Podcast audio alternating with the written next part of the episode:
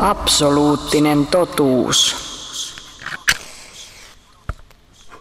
Ilkka, vanha romantikko. Täällä kynttilöitä polttelemassa. Kyllä, kyllä. Pimeän vuoden ajan valaisemiseksi. Tämä voi tarkoittaa vain yhtä asiaa. No, Tästä käynnistyy meidän kaikki, mitä olet aina halunnut tietää kynttilöistä, mutta et ole kehdannut kysyä spesiaali. Ainakin osa yksi, koska kysymyksiä hän piisaa. sopii mulle. Antaa tulla. No mä haluan ihan ensimmäisenä perehtyä tähän liekkiin, jota on tuijoteltu pikkutytöstä alkaen siinä keittiönpöydän ääressä. Nimittäin se, että miksi tässä on ruotsi värit tässä liekissä. Ruotsin värit. Alhaalta sinertää ja sitten ollaan jopa hieman läpikultavia ja sitten sen jälkeen voimistutaan keltaiseksi. Johtunee siitä, että riippuu siitä, että missä kohti toi steariini itse asiassa palaa ja miltä osin se palaa missäkin. Tuossa kirkkaalla liekillä se käy vähän kuumempana, siellä palaa ehkä jotkut vetykaasun sukuiset asiat. Sitten taas toi keltainen tulee siitä, että noin nokihiukkaset kuumuu ja hehkuu. Miksi tuosta näkyy läpi tuosta ihan langan tyvestä? Aa, joo, no se on varmaan just, että siellä ei ole niitä semmosia hiilihiukkasia, tai jos onkin, niin ne ei ole niin kuumia, että ne hehkus valoa meille. Siis kyllähän toi liekki sinällään on itsessään läpinäkyvä joka paikasta, mutta tuosta ylhäältä vaan tulee niin paljon valoa meidän silmään, että sieltä jostain sen takaa tuleva valo ei sitten erotu enää. Mitä tuolla liekin sisällä tapahtuu? Mm, voinkin tässä demonstroida. Oon tämmöisen lasin palasen, joka on suunniteltu kestämään kuumaa. Ja jos mä vien tästä liekin yläpuolelta sen tuohon niin keskelle liekkiä, niin näyttää tältä. Siellä on reikä keskellä. Kyllä, Miksi? näin voisi sanoa. Siellä keskellä on varmaan aika paljon tästä höyrystynyttä steariinia, joka itse asiassa ei vielä pala. Se palaa vasta sitten tuossa ulkona, jossa se kohtaa täältä ulkoa tulevan hapen. Ja sitten siellä sisässä on vaan semmoinen steariinikaasupössy. Ja sen takia se näytti tuossa ikään kuin ontolta. Miten sä haluat, että tämmöiseen, tämmöiseen pakettiin kuin kynttilä on aikoinaan päädytty? Nythän me tunnelmoidaan, kun pistetään kynttilät palamaan, mutta meillä on myös muita vaihtoehtoja. Mutta silloin aikoinaan niitä on ollut vähän vähemmän, että ei, ei ole silleen tuumattu, että nyt olisi kiva keksiä kynttilä, kun ne sopisi niin hyvin tähän meidän ikkunalaudalle. Kynttilä on aivan nerokas keksintö mun mielestä valon ja myös lämmön siirtämiseen. Pelkkää polttoainetta koko pötkylä, ja sitten se on tuosta kiinteitä, se ei tarvitse mitään astiaa, ei mitään erityisjärjestelyä, sä voit kuskata sen mihin vaan, ja sitten vaan, no mä en tiedä millä ne muinaiset kiinalaiset raapas sen tulen siihen, mutta kun sen saa vaan aikaiseksi, niin sitten se palaa tolleen nätisti, siististi, ei roihahtele eikä leihahtele ja kestää pitkään ja ihan supernokkela keksintö.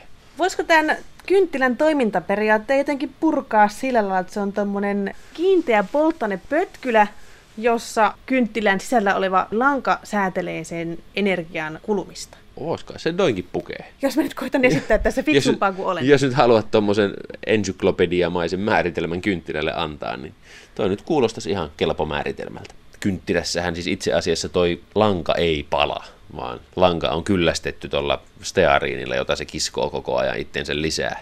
Ja lanka palaa vaan ihan vähän sieltä päästä, jossa siinä langassa ei sitten enää ole sitä nestemäistä steariinia mukana. Se sitten näkyy semmoisena hiiltyneenä tässä tapauksessa No, tuolla. Pieni oranssi pää Mm. hehkuu. Että muuten se on vaan toi kaasumainen steariini, joka tuossa palaa. Mikä tuohon kynttilän palamisnopeuteen vaikuttaa? Jotkut kynttilät palaa ihan hirveän nopeasti, ne suorastaan romahtaa sieltä keskeltä. Mm-hmm. Ja sitten jää mieletön määrä stearineja, jolle ei voi tehdä oikein enää yhtään mitään.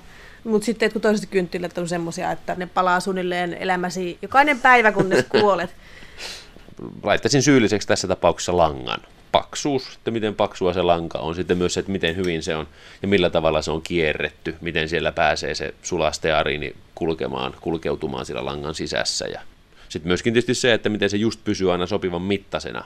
Sitten meillä tietysti on tämä pakollinen viherpiiperrys-sektori tässä lähetyksessämme.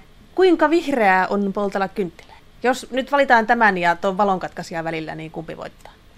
Jossain määrin riippuu siitä, että millä toi sähkö on tuotettu, mutta kai toi sähkövalo nyt kuitenkin on sitten ympäristöystävällisempää loppupeleissä. Jos koetettaisiin kaikki tämä valo tehdä, mitä me täällä nykyisessä maailmassamme pimeässä talvisessa Suomessa tarvitaan, niin kai täällä olisi kaikki jo kuoltu johonkin pienhiukkaspäästöihin. Meinaatko vaikka, että joku iso luentosali, kun sinne tuodaan ne 5000 kynttilää, niin se vaikuttaa jotenkin jo siihen ilmanlaatuun. Kyllä varmasti vaikuttaa. Mitä siitä kaikkea lähtee? Onko se jotakin nokea ja savua ja pienhiukkasia ja... No, siinäpä ne taisi tulla joo. Nimenomaan ne pienhiukkaset kai on terveydelle ehkä hankalin homma. Tietysti ei se palamaton polttoainekaan, siis toi palamaton steariini, jota silloin kun liekki lepattaa, niin sitä pössähtelee sitä palamatonta ainetta pois, niin ei sekään varmaan kovin tervettä ole hengitellä. Eli siis ilmaladun kannalta olisi pare, että ei kauheasti käy hönkimään tuohon liekkiin päin, eikä muutenkaan säikyttele sitä. Ehdottomasti, että mitä siistimmin ja rauhallisemmin se palaa, niin sitä puhtaammin se palaa. Mutta eiköhän me nyt olla ainakin yhden jakson osalta käsitelty tarpeeksi monta kynttilää käsittelevää aihetta. Nytkö jo? No, jatketaan ensi syksynä. Jatketaan mm? jo, mutta jos me lähdetään nyt tästä tuonne kahville ja pullalle, niin otetaan tämä kynttilä sammuksiin. Absoluuttinen totuus.